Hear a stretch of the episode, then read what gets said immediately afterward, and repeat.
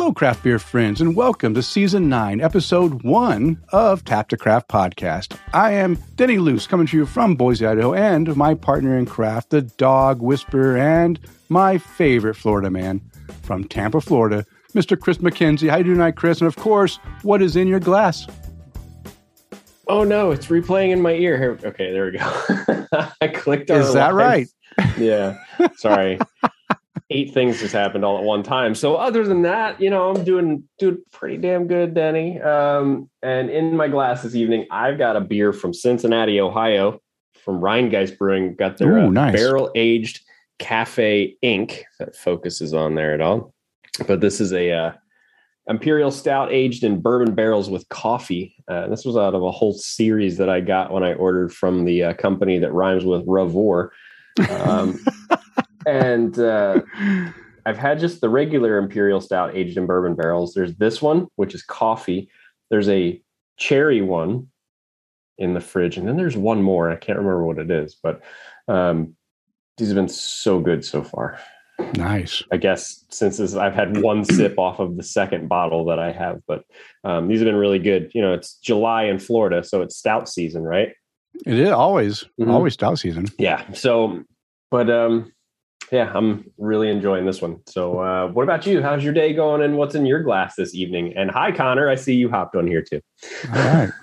Well, it's going well now that we're here chatting about beer. But, you know, it's a busy Monday. Mondays are always busy. And it's a not as hot as it will be here soon. It's It was only like ninety-five today. So it's kind of a giving us a little bit of a break before it gets to the one oh five for the rest of the week, I think. Yeah. But I am drinking a Jim Dandy. Dandy Can, Wild Bill Amber Ale. This is what they call, an, they were calling on their board at the brewery, a an English Amber Ale.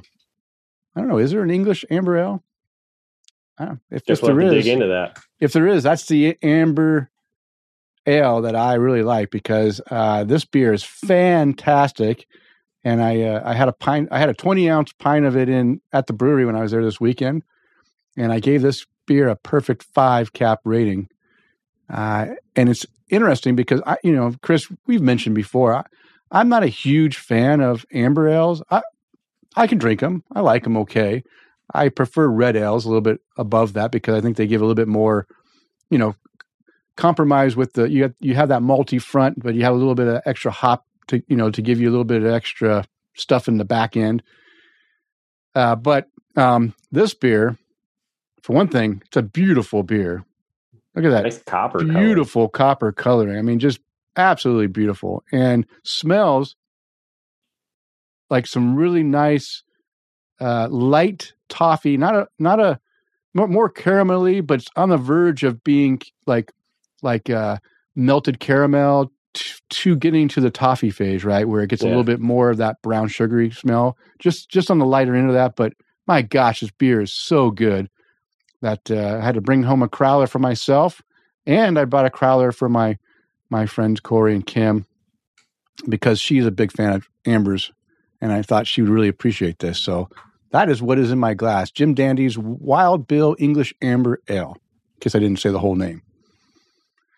So yeah, so as you can tell, I went to Pocatello this weekend. Haley needed some work on her house, and so uh, you know the the we jumped in the car and drove down and. Uh, Uh, you know, did some painting and hung some shelves and did some odd jobs that needed to get done. And while we were there, of course, we had to visit Jim Dandy, and I wasn't disappointed. I I got their four-year beer. I've been able to enjoy.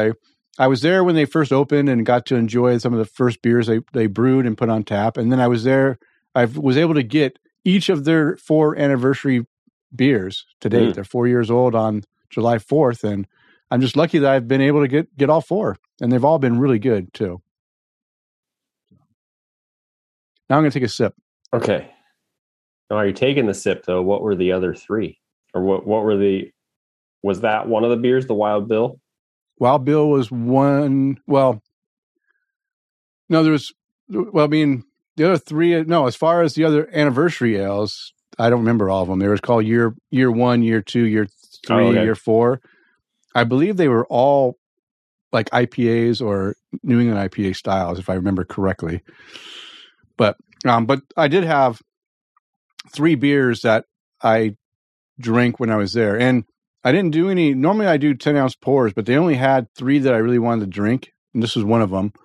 And Haley's got the mug club, right? So you, every, once a year they offer people to buy a limited amount of these twenty ounce cups. Mm-hmm. And what you, you get, uh, you have to bring your cup in, and basically between the hours of four to six, like happy hour times, you get a dollar off. Or you get, you basically fill that up and you get a dollar, or you get, you get it filled for, for a discount price, a like sixteen ounce price, a sixteen ounce yeah, price yeah. for twenty ounce pour. Yeah. Uh, and so I drank, th- I drank all three of my beers that I had twenty ounces, and um, I, they were all very enjoyable. I will talk about the, uh, the well, the four year beer was good. Uh, I just mentioned that it was a New England I P A. And I, and I enjoyed that one, but I'll talk about another one that I enjoyed as well during our new and noteworthy. So stick oh, around yeah. for that. Okay, Chris, you ready to get the show started? Yep. Okay, let's do it. But before we get too far, we always want to let anyone new listening to Taps and Craft Podcast know what we're all about. We are an educational podcast focused around celebrating all things craft beer, because we want to assist you, our listener, along in your craft beer journey and adventures. And you're listening to episode two oh nine, recording on Monday, July twenty-fifth, twenty twenty-two. And we are live on Facebook and Twitter. If you'd like to join us during our recording session, just hit us up the Monday before the show releases and watch us record this thing live. And in this episode, we will be discussing the history of the Belgian Golden Strong Ale, as well as some uh, style notes on that beer. Again, we're continuing down our Belgian beer history. Uh, we, we've done quite a few already. I think this might actually be the last one we do, because I think I've already covered the other ones in previous episodes uh, that we that we did a long time ago, because we are on our ninth year now. We're first I, episode of of season nine. I just said that to somebody earlier. This is year nine of this. Yeah. Yeah, it's crazy. It's crazy. And you, of course, you can count on Chris and I having some great conversation along the way. And Chris and I would like to thank all of our Patreon supporters, because this episode is brought to you in part by our satisfied Patreon supporters like Mike Allen, Bill Schlemmer, Amanda and Kevin Argauer, Mark Reedy, Mike Blanchard, Tara Carlson, and Jim Kudsel, who are our virtual producers, and Tom Byrne, Jeff Seiler, Johan Halberg, Chad Lamassa, Mark Church, Eric Groundley, and Matt Knight, who want to buy us a virtual beer. If you enjoy the content we provide, we invite you to support the show by toasting your host or buying us a virtual beer, or even being a virtual producer. You can explore the options on our support page by visiting patreon.com slash tap the craft. Shoo. Okay. Wow. Well, it's, I see that uh, Mark Reedy is actually, uh, yeah, uh, is on. He's watching. Yeah, Welcome, he said, Mark. He, he said no more working Monday shifts, you know, just so nice. You can tune in live. Um, perfect. Perfect. I just, I just got done reading your name. So I'm glad that uh, I saw that, that you were uh, on here watching us finally. The things that our listeners do. Yeah. yeah. I mean, I know it wasn't all for us, but we'll take it yeah, as it was. That's, that's okay. So uh, as far as feedback from the last show, I didn't uh, I, I didn't look today. Maybe we got some feedback last minute, but I got home from work a little bit later than I was hoping, so I didn't have a lot of time to do any extra prep work. But if you want to contact the show, you, there's a few ways. First, I'm going to say, leave us a voicemail. We love to have your voicemails. You can do that by calling two oh eight, five three six, three three five nine, or if you want to remember an easier number, it's two oh eight, five three, oddly, O D D L Y. Leave us your voicemail. We love to play it on, on the air and uh, and answer your questions or talk about what you have to say. Or if you are a little bit shy of getting your voice out there, you can go old school, leave us an email at tap the craft at gmail dot com, or if you're more on the social stuff, although I'm really starting to tone down my social stuff like to almost nothing, uh, you can go to Twitter and Instagram at Tap the Craft. And, of course, follow us on Facebook at facebook.com slash Tap the Craft. And you can visit our website at tap the craft dot com. Okay, Chris. Well, you know what? Before we did this, I didn't put this in the notes, but I wanted to talk about uh, our next contest. We just gave away last episode a Frost Buddy to Miss Uh, Tara Carlson, mm-hmm, and we have mm-hmm. two more to give away. For the next one, that will be about three months. You have three months to enter this contest. Whoa. And I want to do something a little different, because there's a lot of different podcast apps out there that people are listening to us on. One of them is Spotify, uh, and there's, you know, close to three hundred people, I guess, listening to us on Spotify, yet we don't have any ratings. And I want to make a change to that. So this contest is going to be focused around uh, just taking a few seconds or a minute or a couple minutes to whatever app that you're listening to us on. If you have the ability to rate us, the, the whole show, uh, please give us a rating, write a review, whatever you have to do. Send us a snapshot of that to our email address, tap to craft at gmail dot com, and you'll automatically be entered into the contest for our Frost Buddy. Um, and this is kind of trying to promote the people that are listening on other platforms, Spotify, Pandora, iHeartRadio, uh, you know, whatever. I can't remember all of them, but I don't have access to all those numbers. So um, I don't know how many people are doing that. Let us know. And uh, again, send us a, a snapshot that you that of, of your review or whatever, and, and we'll enter you into that that thing. If you've already left a review other places, go ahead and leave reviews on new things as well. And if you do that, send us a snapshot. We'll enter you in the contest for that as well. So where and you- if you if you did leave an, an iTunes one, take a snapshot of that, send it to me. I'll enter you in a contest for your iTunes review that you already submitted. Okay. So, but this, I, I want to make sure it's all people that are still like paying attention and listening that are into this. So, where do you? So, you want just Spotify or any anything, anything? Any, okay. So, and you can have multiple entries. The more you do, the more entries you get to win the Frost Buddy. You sure See? you want to? You sure you want to take the iTunes ones? The ones that people send me. Yeah. Okay. Again, because we have a lot, of, lot in there that maybe aren't listening anymore. I want, I want to make sure that people that are listening and want to do this that they can, because we have, that. we have like forty-four iTunes reviews, which is pretty good for m- most podcasts. But I want to raise that to one hundred if we can. Well, I mean, one of them's mine. Yeah,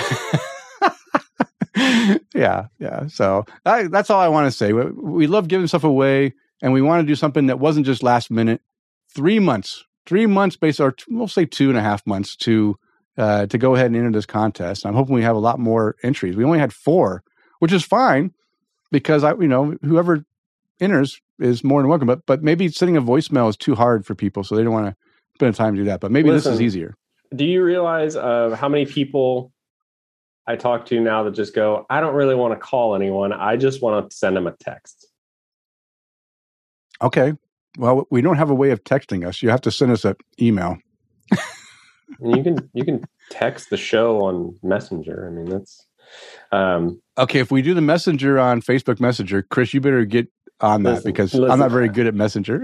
I like I like the idea that you have because uh, I'm trying to type a, a post on Facebook specifically. Okay, that says leave us a rating on your favorite podcasting app to be entered into our next Frost Buddy giveaway. But make sure they, but make sure they include a snapshot, like a screenshot yeah. or something that we can see. Because I, again, I don't have access to see reviews. I don't know what people. I don't have access to all that stuff. So, um, and I don't. And in Spotify, it do, it doesn't. I don't think it tell. It just tells you w- once you have enough people that actually rate you, it gives you a, a star rating next oh. to, your, to your name. And to, but every time I go and click on it, it says not enough ratings. I'm mm. like, well, why isn't there enough ratings? There's How come three hundred people can't just go and quickly rate us? And but because of that, I, I needed to make sure that if they send me the the snapshot that they rated us, then I, I can enter them. But I won't know if they did it because there's no report that gets sent. Okay. So leave us a rating on your favorite podcasting app to be entered into our next Frost Buddy giveaway. You have to send us a screenshot to tap the craft at gmail dot com to be entered. Yeah. Thank you. Okay. You All right. That's, enough of that. Enough of that being said. I, I wasted too much time, but uh, I told Chris I had an idea back for our next one. So, okay, Chris, let's continue this beer conversation because now it is time to untap the craft and see what our listeners are drinking according to Untapped. So, starting about eleven hours ago, Jeff Seiler checked into a Green City by Other Half Brewing uh, at home. He said, this is really nice. Other Half does delicious I P As. Mm-hmm. Hoping to score some more of this beer in a couple of weeks. Fingers crossed, he said. Well, for those of you that don't know, Other Half is based out of New York. New York, yeah. Matt Knight jumped on into his comment and said, you coming to New York? No one, no one responded. So he gave that one four and a quarter caps.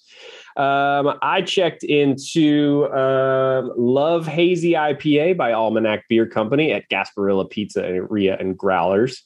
Where else do I go for beer anymore? When it's right down the street. Uh, no notes on this one. Had this with, I had a weird pizza today. Okay, well, talk Not, about it. And weird in a good way. I was just enjoying this beer, but I ordered, well, it's their Gasparilla pizza. If anybody's familiar with a Cuban sandwich, mm-hmm. It's basically a Cuban sandwich on a pizza. Oh, so nice. There was, there was, uh, you know, ham and roasted pork and onions, and it was a mustard base. Mm. So it wasn't regular tomato sauce, so it was a mustard base, and there were pickles on it too. Uh, I do like pickles. Oh, gosh, I do like pickles so on my Cubans too. Yeah. Oh, so good. Um, the beer I gave a four cap rating. If I could rate the pizza, Connor, it would have been a five. Uh, no doubt about it. uh, it was so good. Um, next on the list, list, Alex Fuchs is checking mm. into a couple of beers. Uh, yeah, Connor said so good. Um, he's drinking a Magnetic West by Great Notion at the Three-Legged Crow Brewery. Uh, oops, dropped my cap. That's he his gave, homebrew. Yeah. Brewery. Yeah. Okay. He gave that one a five cap rating. He, he always gives his own beers. Oh, wait. Well, this no, no. This was from Great Notion. Oh, Great Notion. Oh, yeah. He loves Great Notion. Yeah, yeah. He was just drinking it at home.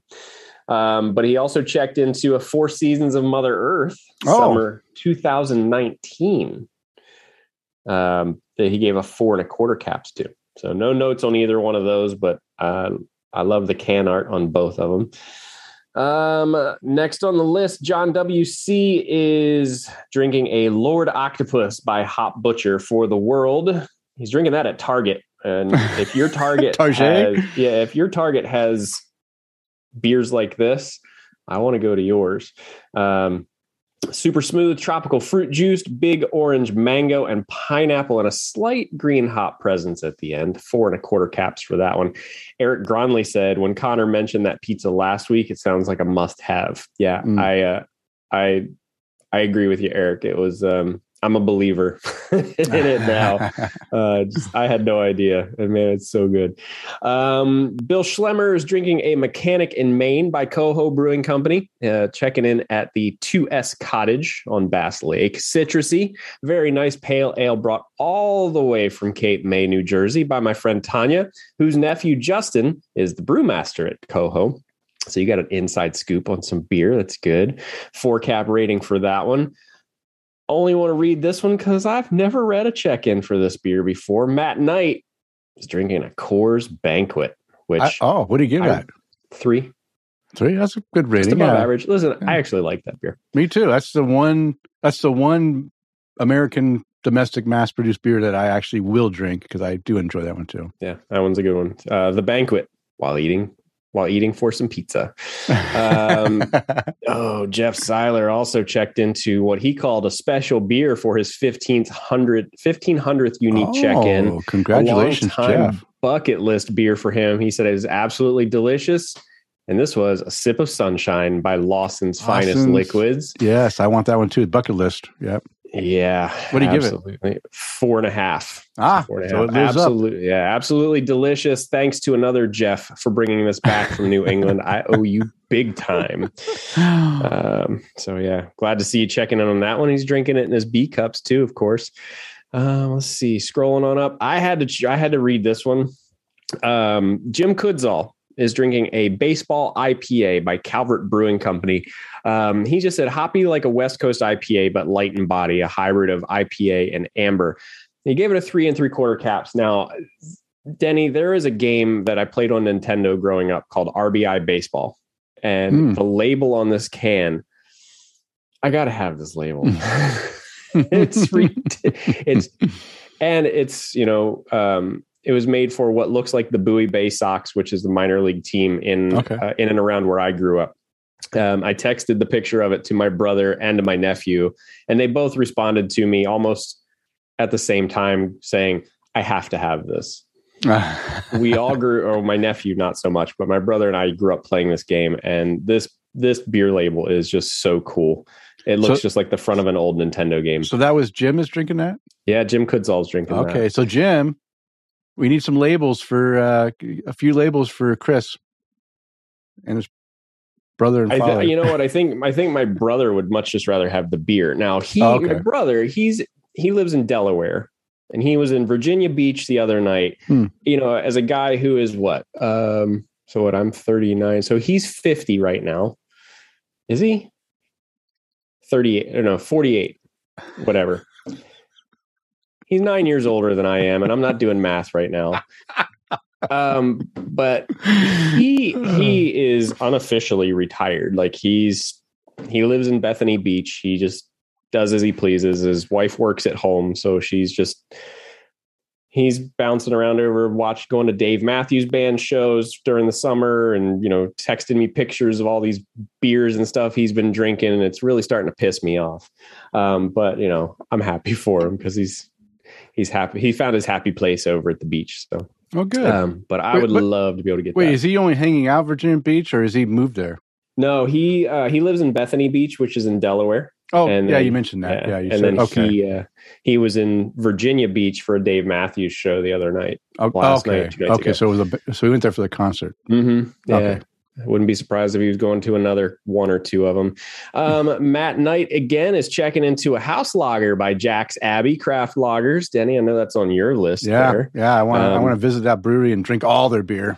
Yeah, uh, pizza and beer, a winning combination. He gave that one three and three quarter caps on there. Um, Mike Allen's been doing a little bit of drinking throughout my check-in list. Um, roast most recently. Mac the Ripper by Three Ravens Brewery. Still checking in at the Taco Mac. Uh, three Mac and three quarter Ripper. Caps. Yeah, Mac the Ripper at the Taco Mac. Uh, Tara Car Tara Tara Carlson, mm-hmm. who was the winner of our Frost Buddy uh, last show, is drinking a Hammer Time by Hysteria Brewing Company. The beer and the peanuts may be dinner. Good thing I am enjoying this beer that tastes like beer. So I guess you guys. Oh yeah, I see. Uh, I see Jim's baseball can. No, you're not at the game. You guys are at home because I see his keys are in there too. You know what that means? That means that that can is available for sale out in the wild. Yeah, so, yeah. Uh, four cap rating for that beer um, from Tara. Uh, let's see. Ooh, a good West Coast brewery. Jeff Seiler is drinking a Crush Cancer by Reuben's Brews. Mm. This is so good, he says. Mm. Super tasty, hazy I P A, and such a good cause. Big a big shout out to Denny Luce and Tap the Craft podcast for letting me know about Reuben's Brews. Delicious oh, yeah. stuff. Four and a I, quarter caps. I love Reuben's Brews. Um, me too. And you know what's weird? At the last beer event that I went to, they had Reuben's there, and mm. I was so excited to see them. I, I, I am. As I mentioned before, I'm very pleased that I can get Reuben's here in in town mm. now. They deliver to Boise, and I just keep going and picking up six-pack of Hazelicious, a six-pack. I mean, I just keep picking up things, and it's just nice to have that available now. So I, I hope they keep keep bringing uh, beers here and, and maybe some other uh, varieties as well. All right. Next on the list, woo, go away. All right, Jeff Weesey is drinking a Dad Jokes by Cross Cross Cross Strain Brewing. Uh, dank and nice straw color, medium body with a grassy hop finish. Four and a half caps for that one.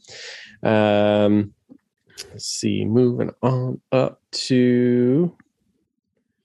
There we go. We got to continue his uh, check-in streak for oh, the twenty-seven thousandth show in a row. Chad Lamassa is drinking the Chef by Homemade Brewing Company. Tons of mango and coconut. This would fit in well with the beers from Interchange Tiki Bar and Brewery, which took over Homemade's space. Hmm. What do you mean by that, Chad? Is this an old beer? Like, what happened? Why do you have this? And then somebody took over the space. Uh, four and a half caps for this beer. Um, moving on up. John W C is checking into a handful of things as well. The uh, Albino Stout by Butcher and the Brewer, and Peach Con- Peach County by Cider Boys Hard Cider. Um, Mark Reedy, Mark. Shut Up and Adore Me. Ooh. Well, that's the beer he's drinking anyway. Yeah. Uh, by Morgan Territory, uh, Morgan Territory Brewing. He said it was very smooth Imperial Irish Stout in honor of my lady whom I mm. adore. had to have this one. Coffee and toasty notes, more effervescent than I expected, but that didn't oh. take away from the flavor. I'll drink this again. Three and three quarter cap rating. So, from so, so I wonder if that would have uh, benefited from being on nitro if it was a little bit too effervescent.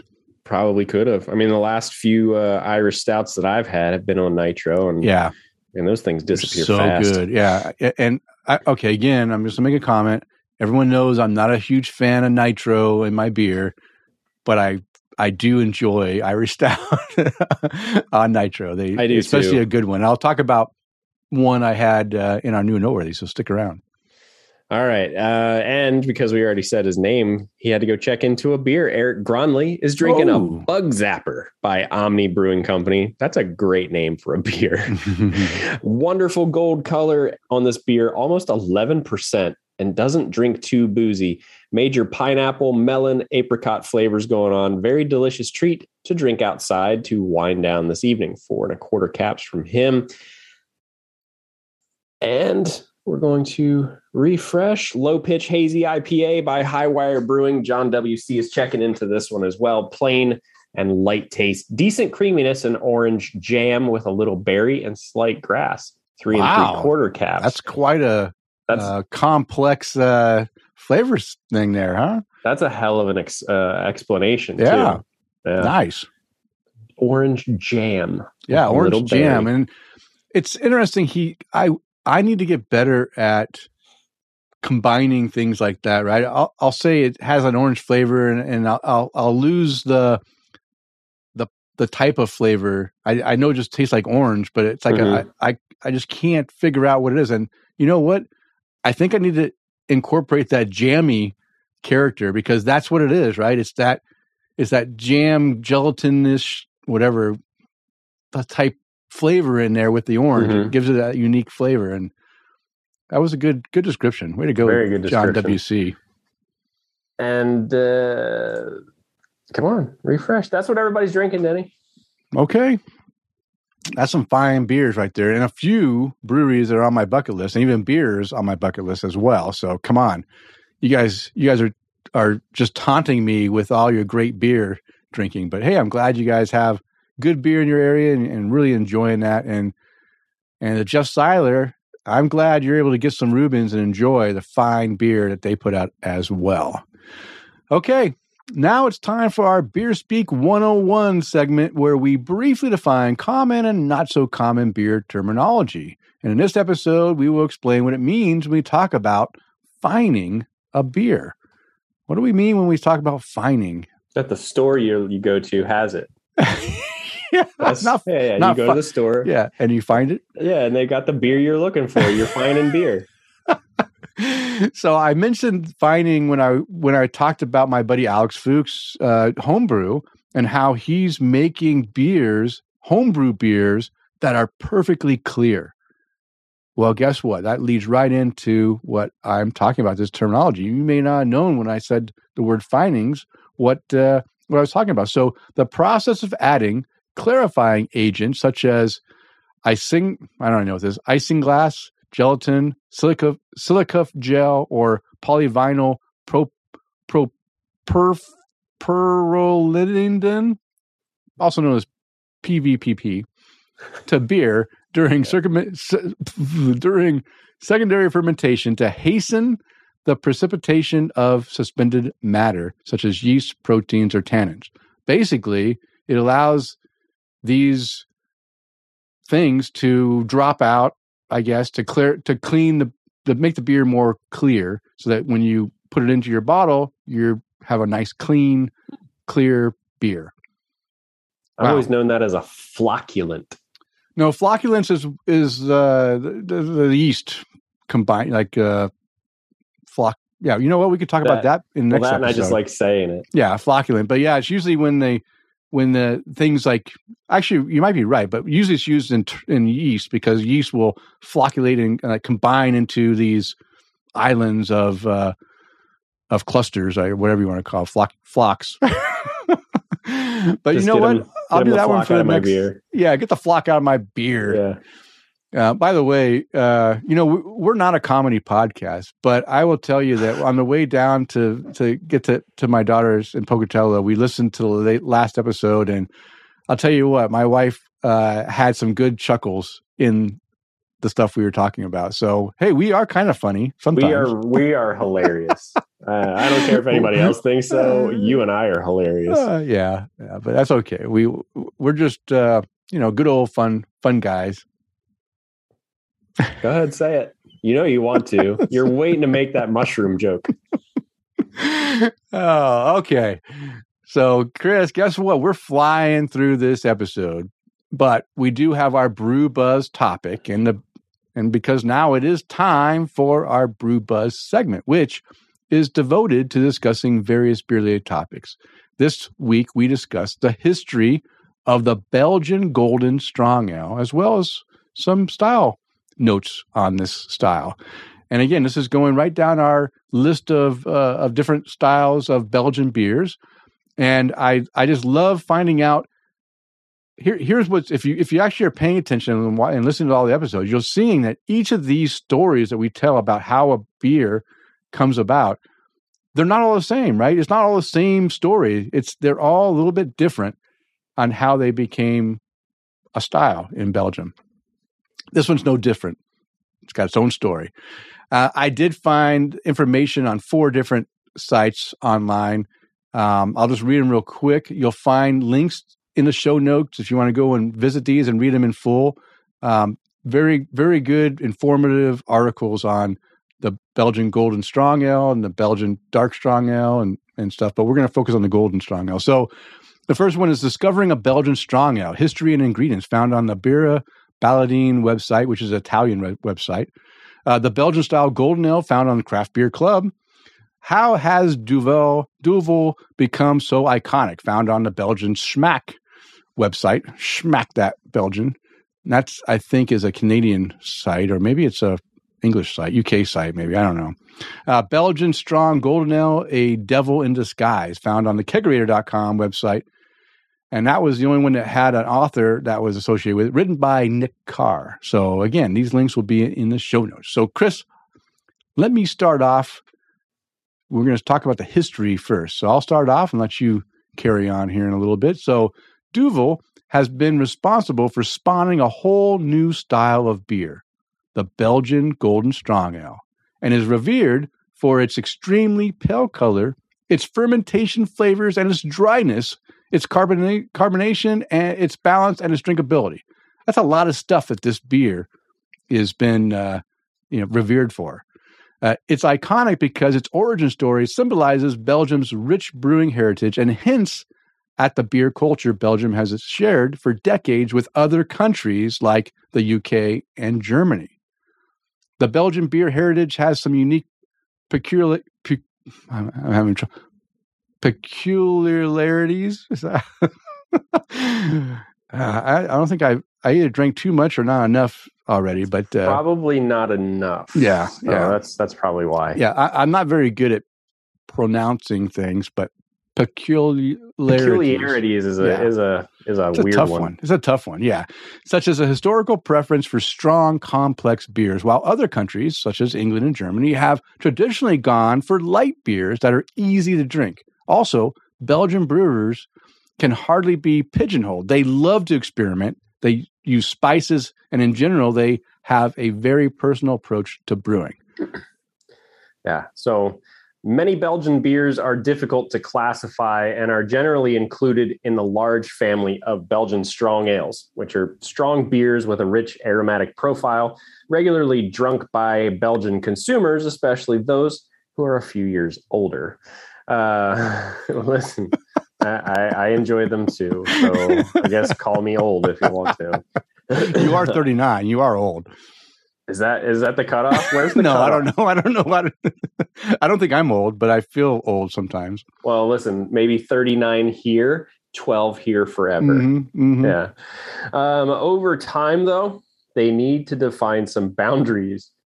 Oh, I'm sorry. The need to define some boundaries has split this extended family into two different groups, Belgian Golden Strong Ales and Belgian Dark Strong Ales. This subdivision is not only based in color, they are specific. Hang on. Take another shot. Let me fill my glass up because I think I'm going to need some more for this. This article. This, this article, when we talk about style notes, this is one of those. Um, yeah. Okay. Uh, there are specific organoleptic differences between the two groups, even if they're based on virtually the same brewing philosophy. I want to look that word up first, by the way. Yeah, um, yeah. Once you get into your section, I'm going to. Okay. Okay. Um, the distinction also has age reasons. Golden strong ales are younger, as they appeared after the First World War as a reaction to the growing popularity of pills. Yeah, that was uh, I, that statement right there is one of the things that was uh, pretty common in all the articles I read. Is that the Belgian wanted, I mean, they, they wanted to provide a beer that had characteristics that were closer to what was really booming in the time, which was German pills, uh, and also English uh, English pale ales as well. And so they needed something that was lighter. And so that's that's that's the whole thing, is they had these darker ales, these Abbey ales, these uh, these doubles and stuff that had that darker uh, character to it, and they wanted something that was lighter, blonde. Yeah. So organoleptic. Okay. Which, by the way, organoleptic. Nailed it. Uh, okay. Good job. Acting, acting on. Um, oh, hey, I didn't hit share yet. That's why. Here. Organoleptic. See? Oh, wow, that was really good. I, I heard in the background, but yeah, that was uh... acting on or involving the use of the sense organs. Oh. So not okay. only are we learning about, you know, beer styles, we're increasing your vocabulary. Yeah, nice. Nice. Okay. okay. All right, now that we got our vocabulary lesson in for the day, uh, let's talk about, uh, we already mentioned the brewery Duvel Moortgat, uh, and, and they're a big player in this whole golden strong ale uh, style. So let's go ahead and talk about this. Uh, Moortgat Brewery in Breendonk was founded in eighteen seventy-one by Jean Leonard Moortgat. He came from a family of brewers, and the idea of starting his own operation appealed to his sense of family tradition. At first, the brewery did little to stand out among the four thousand other breweries in the business at the time, operating much like any other farmhouse brewery with an eye towards the dark farm ales. Over time, though, uh, uh, Jean Leonard gained a following. In nineteen hundred, he handed over the brewery operation to his sons, Albert and Victor. During the First World War, the door was open for English beer styles to leave their mark on Belgium. Seeing the popularity of the English ales, Albert decided to take advantage and began to con- concoct a plan to create his own beer based on English ales. In nineteen eighteen, the brewery released a dark beer infu- influenced by English brewing. They named it Victory Ale to commemorate the end of the war. In that same year, Albert traveled extensively in the U K, searching for a yeast source that would bring him that much closer to his aspiration of a perfectly inspired English ale. This search, it is said, did not sit well with many of his Belgian compatriots or the suspicious U K brewers he went snooping around. He finally got a break in Scotland, where he was able to procure a bottle of McEwan's Scotch Ale. So this is interesting because that ale is still being brewed today, right? I, yeah. It's one you can buy right now. And it's funny because this is almost like corporate spying, right? It, uh, he's going out. Espionage. Espionage. He's going yeah. out. And he's searching for ways that he can somehow steal the secrets of these English breweries or find the secret ingredient inside this beer and reproduce it himself to build up these English beer styles, right? These cleaner or these uh, clearer beers that have that flavor profile he's looking for. So I, I just thought this was pretty, pretty funny.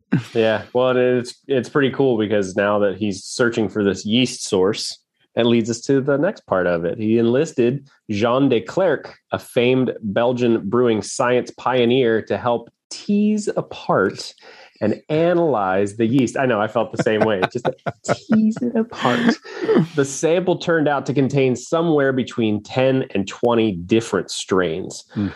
Through the painstaking process of isolation and testing, a single st- and testing, a single strain was finally chosen as having the most potential.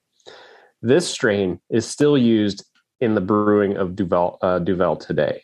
Okay, so here's a, I mean, imagine there were ten to twenty different strains of yeast in this beer that makes this Scottish ale, right? Mm-hmm.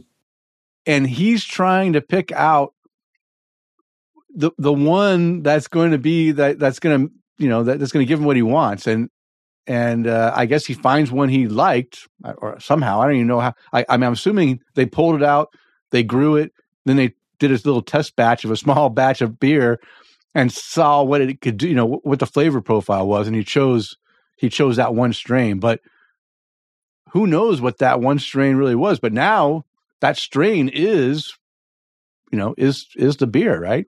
Mm-hmm. Yeah, I'm curious to know what that search process looks like. You go, yeah, number six, that's the one we want. Yeah. Um, the new strain was put to work in the Victory Ale. The new creation was still strong and dark, but now carried with it a noticeable and unique fruitiness. A new beer deserves a new name, and Victory Ale was about to get its famed rebranding. The story goes that in nineteen twenty-three, during a tasting session of the beer, a local shoemaker named Van de Weur was so taken with the beer, he shouted, "This is a real devil!" I'm not Wait, you didn't the, say you didn't no, say it listen, in the. Uh... I read ahead on my notes just to make sure. No doubt, referring to the beer's fine eight and a half percent drop kick. The name stuck, and the beer gained so much popularity over the years that in nineteen sixty, the brewery even invented a new beer glass, the Tulip, specifically for enju- uh, for the enjoyment of Duvel. Yeah, so that that phrase he shout out was "Dit is in ik Duvel," and Duvel became the name of the beer. They okay, just shortened so, it. Yeah. yeah. So hey, I, I wasn't scared to say it. I wasn't scared. Hey, you go right ahead. I. Uh, German's need, not my strong you suit. You need another fourteen percent beer, fourteen point five percent beer for the, a nineteen point two ounce fourteen point five percent beer like last show. Oh, this, well, I mean, this one's twelve and some change. So, I mean, yeah. I'm I'm right there. All right. All right. All right. So more changes came for the beer in nineteen seventy. Taste in Europe had been slowly shifting for, um, for some time towards the new pale lagers. To cater to the changing whims of the buying public, Moortgat decided to dress their devil in the same golden finery that it was bringing their new rival such acclaim. Once again, the brewery company looked to Jean De Clerck to figure out the best way to make the change. To make the beer light-colored but keep at its original strength was no mean feat. In, in his book, Brew Like a Monk, Stan Hieronymus explains that they did it by experimenting with malting processes in-house. The brewery performed its own malting until nineteen eighty, until they were able to make a Pilsner malt light enough to do the trick. Along with this change in malt came the addition of dextrose to help strengthen the beer without adding unwanted color. The brewing and maturation process was also adjusted, becoming longer and quite elaborate. These changes took time, but finally culminated in the style-defining rendition we know today. I want to so, just say I love this writer. He uses some great words in here. I mean, we we talked about and we joked about the you know our our vocabulary lesson when he was talking about uh, where was the word. I mean, he even used words like pigeonhole. So keep in mind that that that this is a culmination of four different articles. So I've interspliced different things oh, in here. It's not all I one. Gotcha. I, I don't. Okay. I, I I mix and match to follow the storyline that I want to follow. So that's why. Well, and I, and I, the one that stood out to me was the you know uh, organoleptic. Mm-hmm. I mean, that's just like I said. It's a fun word to say, but you know, in one of the articles, somebody mentioned the eight and a half percent drop kick. Yeah, we could have just said eight and a half percent A B V, but I, I appreciate the word drop kick when yeah. explaining that. That's so much yeah. better. Yeah. Okay. Well, the style, the Belgian style golden ale is a deceiving brew whose pale, pale color gives the impression that it will be innocent and easy to drink, when in reality, it is known for its strong alcoholic punch, mm-hmm. punches and drop kicks. I love it. Due to this devious illusion, the benchmark Belgian style golden strong ale example is the Duvel from Belgium, which translates to devil. Belgian style. I should name my next Belgian dog that. Yeah. I'm going to name him Duvel. Duvel. Yeah. That's it. His name's going to be Duvel. Um, actually, God, I might get grief for this one. It'd probably be a female. Uh, Belgian style golden ales typically range from a pale to golden color. Despite their strong alcoholic character, the beer is light-bodied. The Belgian-style golden ale recipe puts more emphasis on the hops than it does malt character, but still makes use of the flavors from the Pilsner malt that it uses. Being heavily hopped with Czech Satz hops, the Belgian golden ale style generally has a strong floral hop aroma, semi-fruity hop flavor, and medium hop bitterness. The Belgian ale yeast gives the Belgian-style golden ale a certain degree of spiciness and a highly attenuated dry finish. In total, the beer style undergoes three fermentations, with the final one occurring in the bottle. The end result is a well-carbonated brew with a significant rocky head. In order to gain roundness, the Belgian golden strong ale style may, may even be cellared for more than six months. This fruity and complex beer has an A B V that typically ranges from seven to eleven percent and is best served chilled in a tulip glass. Chilling the Belgian golden ale can help minimize the strong alcoholic taste and mouthfeel.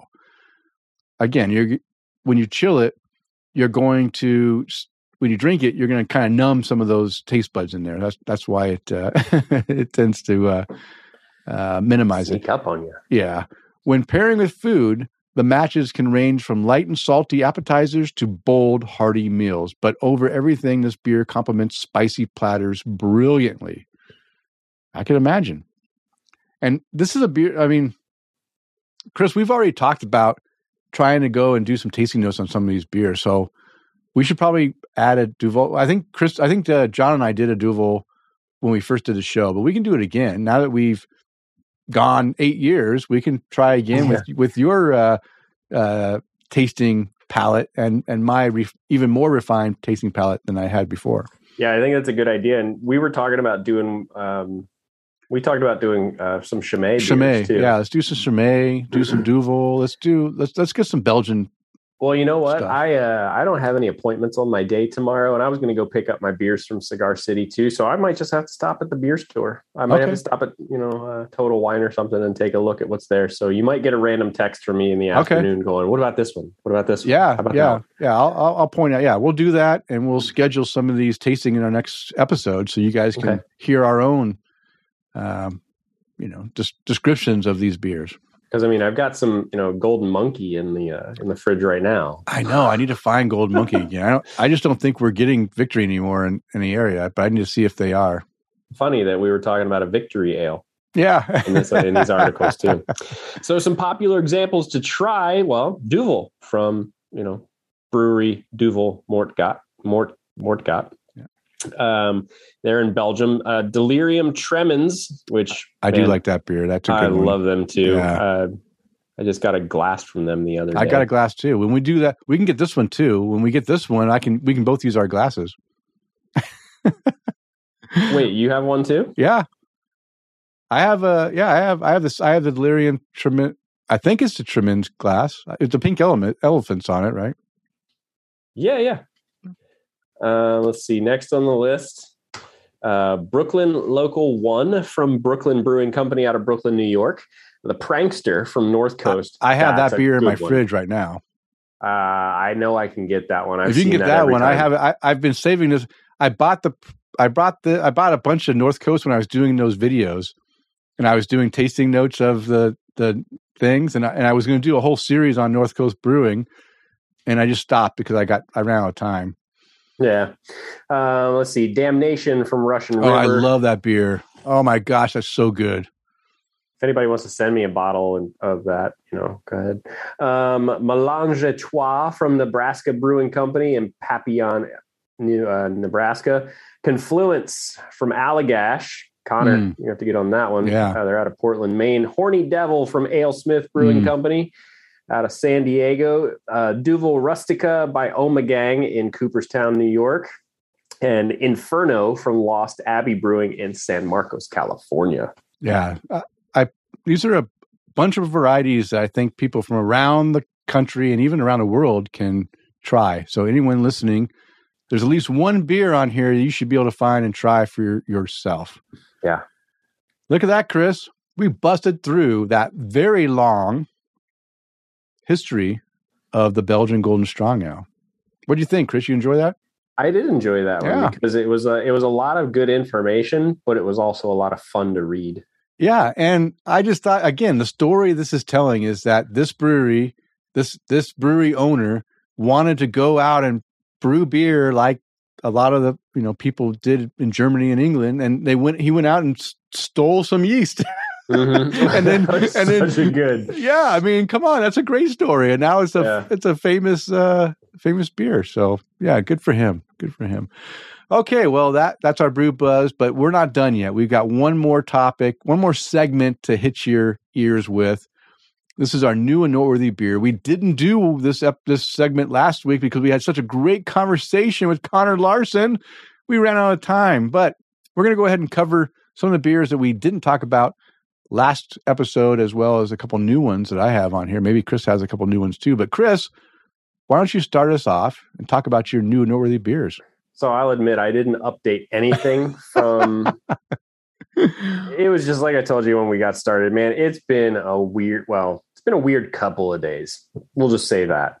Um, and admittedly, being able to get on here and talk to you, Denny, if if you were to see the Zoom, like when I start our start our Zoom meeting and I'm getting on here and doing my notes and stuff, I'm so glad that I delete what's recorded in the beginning because it's beer helps.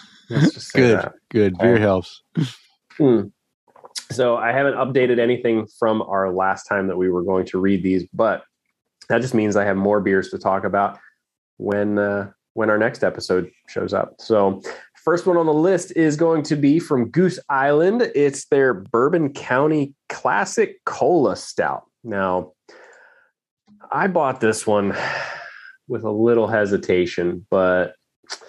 Uh, it didn't, it didn't, uh, it didn't fail me. I, mm. I was really surprised. Um, and even had a couple people reach out on my check-in and tell me the same thing that, you know, I was, I was really surprised with this one. This one was, uh, man, I could have checked into a lot of things mm-hmm. for the last time we were on here. Um, but yeah, they're, they're classic cola stout. And it was a, um, of course they don't have any frickin' notes on their, uh, on their check-in page, but it was meant to taste like, well, cola. Cola. Right. And, and, and initially I was, I was looking at that going, okay, you're going to mix a cola style drink with a bourbon, maybe some sort of barrel. And, and I don't have the notes on specifically what it is uh, mixed with, but man, I really like this beer. Uh, so much so that it was uh, four and a half caps. Now, it was a little sweet. Mm. Uh, Denny, I believe you would have found it a little too sweet for your yeah. liking. Yeah. Um, but I did share it. Um, I didn't. Sh- I did share it with somebody, so it wasn't like I was drinking the whole sixteen-ounce bottle myself. Um, but it was sweet, and there was some vanilla in it, and it was there was that kind of Coke, Coke or a cola has some kind of like spiciness to it, mm-hmm. not heat-wise, yeah. but you know, like cooking spices. Um, that just really played well together and uh, a little barrel aging on it. It, other than it being really, like I said, on the sweet side, it was a really good beer. So okay. gave it one four and a half caps on that one. Corporate Ladder mm. over in Palmetto, Florida, Pencil You In, which was a pastry stout, which again, I have been trying to stay away from pastry, from the pastry stouts just because, well, like the last one, they're usually super sweet. Yeah, and yeah. adjunct this and adjunct that. And this was an imperial stout conditioned on hazelnut, cacao nibs, and roasted peanuts, meant to emulate a famous hazelnut and chocolate spread. Hmm. It rhymes with schmooshtella. Um and uh, and a peanut butter sandwich, right? So you're, you're trying to match the two together. Um, this beer, I ended up giving a four point seven five rating. Hmm. What the reason that it wasn't a full five cap rating is because it was too sweet. Okay. Right. And that's just, when they're too sweet, it's just hard to drink yeah. after a while, but man, it was really good too. And the last one on my list was going to be from Dade City Brew House. Uh, I'm trying to find the notes for this one too, but Dade City Brew House out of Dade City, Florida. It was their uh, Keep 'em Coming. And this was their Kolsch. And I have just been enjoying a good Kolsch, especially to being during the summer. It's just nice to have these, these well, beer-flavored beers. Uh, this beer for me got a four-cap rating. Um, was able to get over there. This this place is about an hour north of my house, so I'm not normally in that area too much. But uh, was really happy to get a hold of this one. Crisp and clean and just really easy to drink. So they're uh, they Keep 'em Coming from Dade City. And I had one other one that I'll read that's not even on my list was uh, su- uh su- can't even pronounce this one. Superliminal superlim superliminal haze from uh, Magnanimous Brewing, uh, which is out of Tampa, Florida. That Denny, I, I'm reading another one since you know you you bailed on me. Okay. Um, uh, so it's the uh, Superliminal Haze from Magnanimous Brewing. Mm. This beer was it's a double dry hopped imperial I P A with Citra, Mosaic, and Pacific Sunrise hops. Um, I thought it was actually very smooth. Someone else who's listening to the show felt that it had a little bit of hop burn oh, to it. Oh. Uh, but I, I tend to disagree with him. Uh, but it was really good. Even my check-in for it at four and a half caps was no hop burn, Connor. Uh, so um, those are my four beers. I'll get that updated on our list here while you're reading yours. But those are my check-ins. Denny, are you ready to tell everybody about your new and noteworthy beers? Because yeah. I'm really curious about the third one on your list. Okay. Okay. Yeah. So... Uh, I already mentioned the beer I just got done f- drinking, my Jim Dandy Brewing's Wild Bill Amber Ale. That's a five cap rating. So I, I already mentioned that one early in the show. Um, I have another five cap rating beer that I'm going to talk about. It's from the Schutz Brewery. Mm. We've already gone through our favorite bee breweries. Oh, you know what? We got to start that back up again as our when we get um, done with the Belgian thing. Don't forget too. Aria said, hey, listen, what about from your favorite individual states, too? That's right. That's that gives right. us a list of fifty more shows. That's right. Wow, that that could definitely, that, yeah, that could definitely get get long. But uh, but the Schutz Brewery, it's their uh, Abyss series, mm. and this is the uh, a special release, Abyss Coconut Imperial Stout. And I love Abyss. It's, it's their Imperial Stout beer. And in the last few years, they've been doing variants of it and adding, you know, putting it into uh, special barrels or adding some adjuncts to it. And this is the coconut one. My buddy Alex Fuchs, he, no, oh, wow. No, my buddy Sean Lloyd, my buddy Sean brought this to uh, my house. We had a little get together the weekend before last, and I had some, you know, barbecued up some uh, fajitas and, and, had a few people over, and he brought over some beers, went on my own taps, and definitely and found all the beers he brought were ones I hadn't had before, which was what a great friend. He brought this beer because he saw that I hadn't had it. And, uh, and, and we're both big fans of the Abyss. Um, I gave this beer a five cap rating, and here's what I said about it. Wow. This beer, this beer smells boozy, but ends up being very smooth. So many great flavors, coconut, chocolate, licorice, and whiskey character from the barrel makes this beer great. Thanks, Sean. Again, five cap rating. And uh, if you can find this beer, go get it. You will not be disappointed. It's, it's a great beer. Then the next beer is from Freem Family Brewers, and this is a beer that I got a, a four-pack when I went to Oregon. I, I got it as a, as a drinking beer as I was staying in Oregon for that week. And I got to find this beer in my uh, list here. Shoot, that's what's wrong. I'm not very, shoot, not very organized here, but uh, there's the pickle beer. That's what she said. No, that doesn't work. Doesn't they can't all be winners, okay? Wow, you can this, throw it out there. It doesn't always fit. Let me just say that I have uh, I have drank so many beers since we last talked about it. Okay, so the Freem Kolsch. Uh, did I say that? Freem Family Brewers Kolsch. I give this a four and a half cap rating. Very smooth and refreshing Kolsch. Light cereal malt with a very pleasant dry citrus fruity hop essence. Essence, not overly hop, just an essence of that hop um, in the finish. After ten hours of driving and many delays due to road construction, it's a need of relief. Yeah, this is the beers I was drinking when I got on the trip. We we drove through Bend. We, just, we took the r- long route. We drove through Bend and we stopped and we I grabbed a four-pack of this and got back to the hotel and then drank a few of these when I got there. uh, great beer, four and a half cap rating. I recommend anyone that can get this beer that enjoys a very good, refreshing Kolsch. Um, it's a beer you got to try. Then the one that that uh, caught Chris's interest. Oh my gosh, I drank way too much. No, I might be. Remember, you you do I might have a problem. Listen, what? Remember one of our old sponsors, Brewer Shirts? They yeah. had the shirt that said "Craft Beer." It's um, not an. It's not a problem. It's a hobby. Yeah, yeah. Okay, my next beer is from Powder House Brewing here in Boise, and let me tell you, it's a brewery that every time I go and drink at it, I always come back like, why don't I drink more of their beer?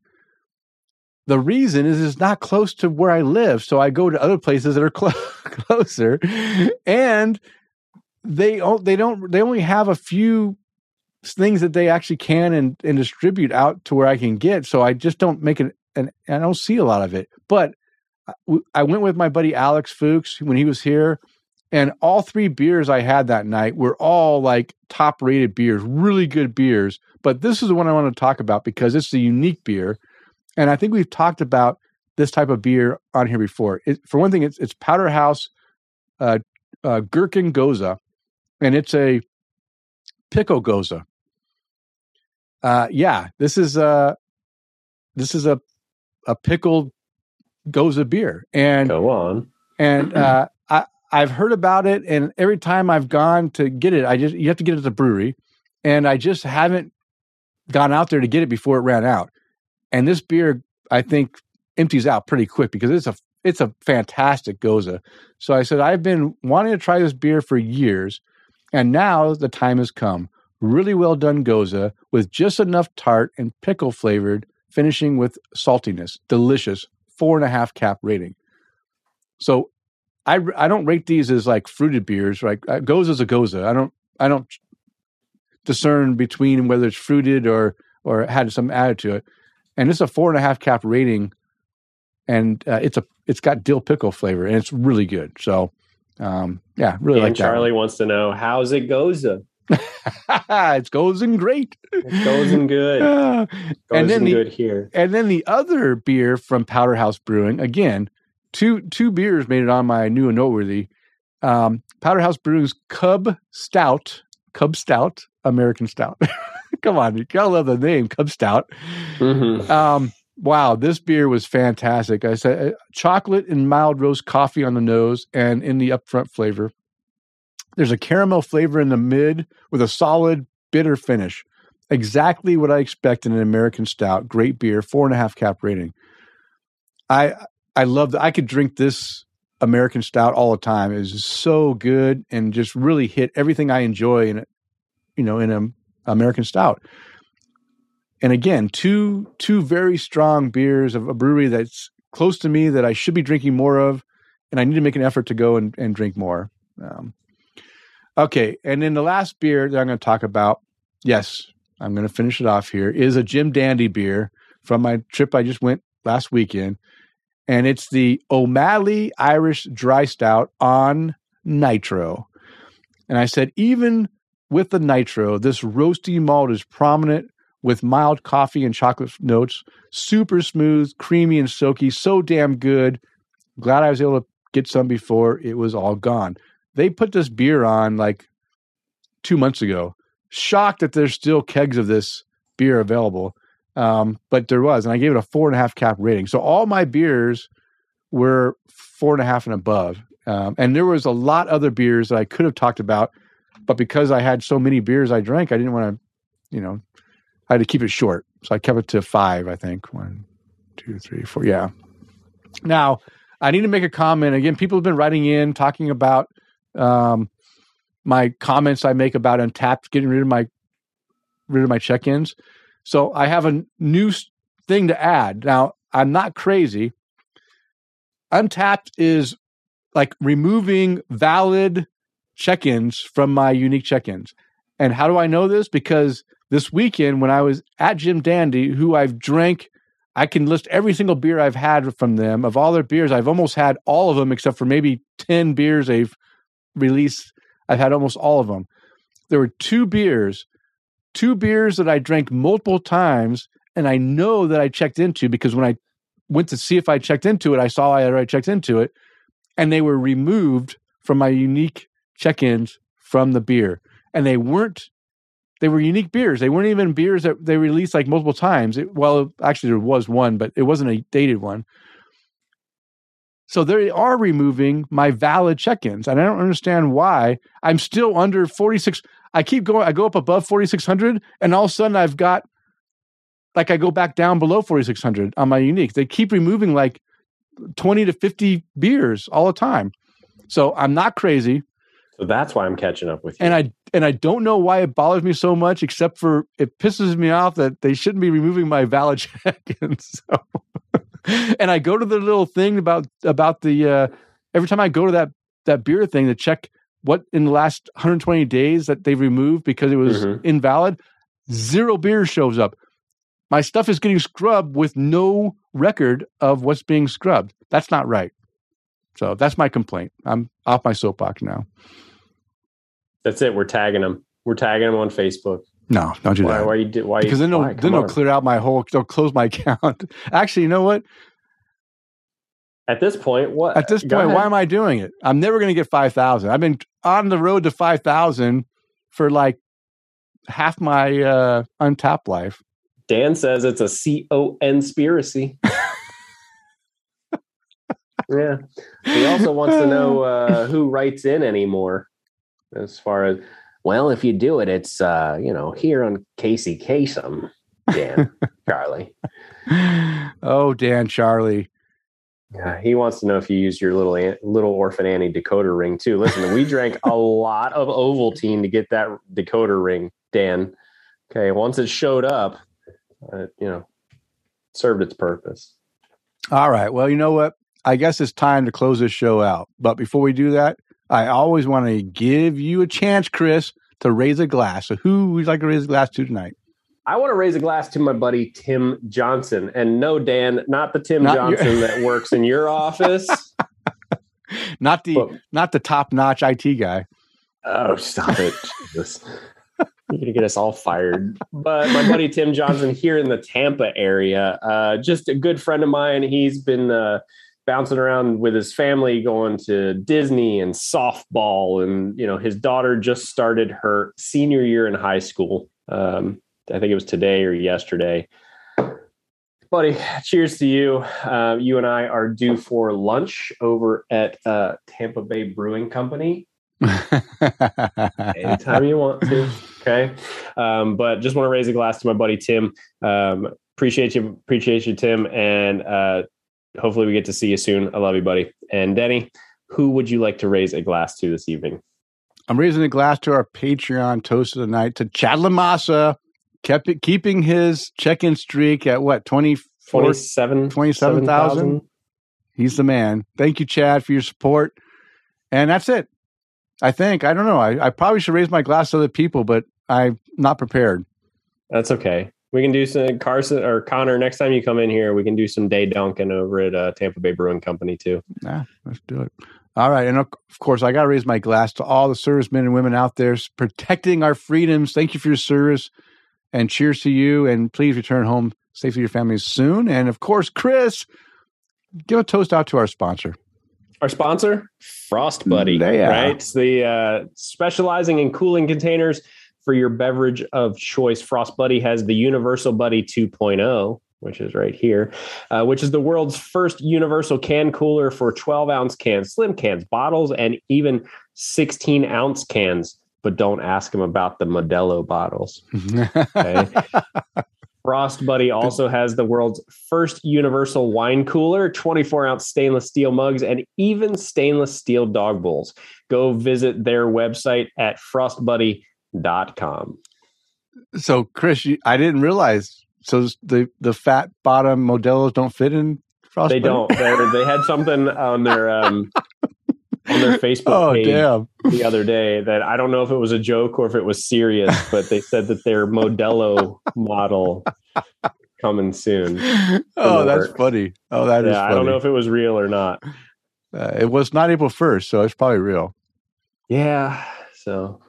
All right. Well, hey, you can find the beers and the links to the articles mentioned on the show in our show notes located on the show post at tapped to craft dot com. And if you'd like to follow us on social media, I can be found on Twitter, Instagram, and Tapped at Loose Screw. Chris, how can our listeners follow you? You can never find me on Twitter on no, Chris no. underscore McKenzie eighty-two. Actually, I shared a couple of things on Twitter the other day. I don't know. Maybe it's a... new thing for me. Uh, but you can always find me on Untapped and Instagram at M C K one three four five, or follow us and interact with us on everything social at Tap the Craft. All right. It is last call. It's time to bring the show to a close. We want to thank you for downloading and listening. We ask you to please tell a friend and, of course, subscribe on your favorite podcast app. And as a reminder, we release a new show every two weeks. Now go out there and spread the good word of craft beer. Cheers. Cheers.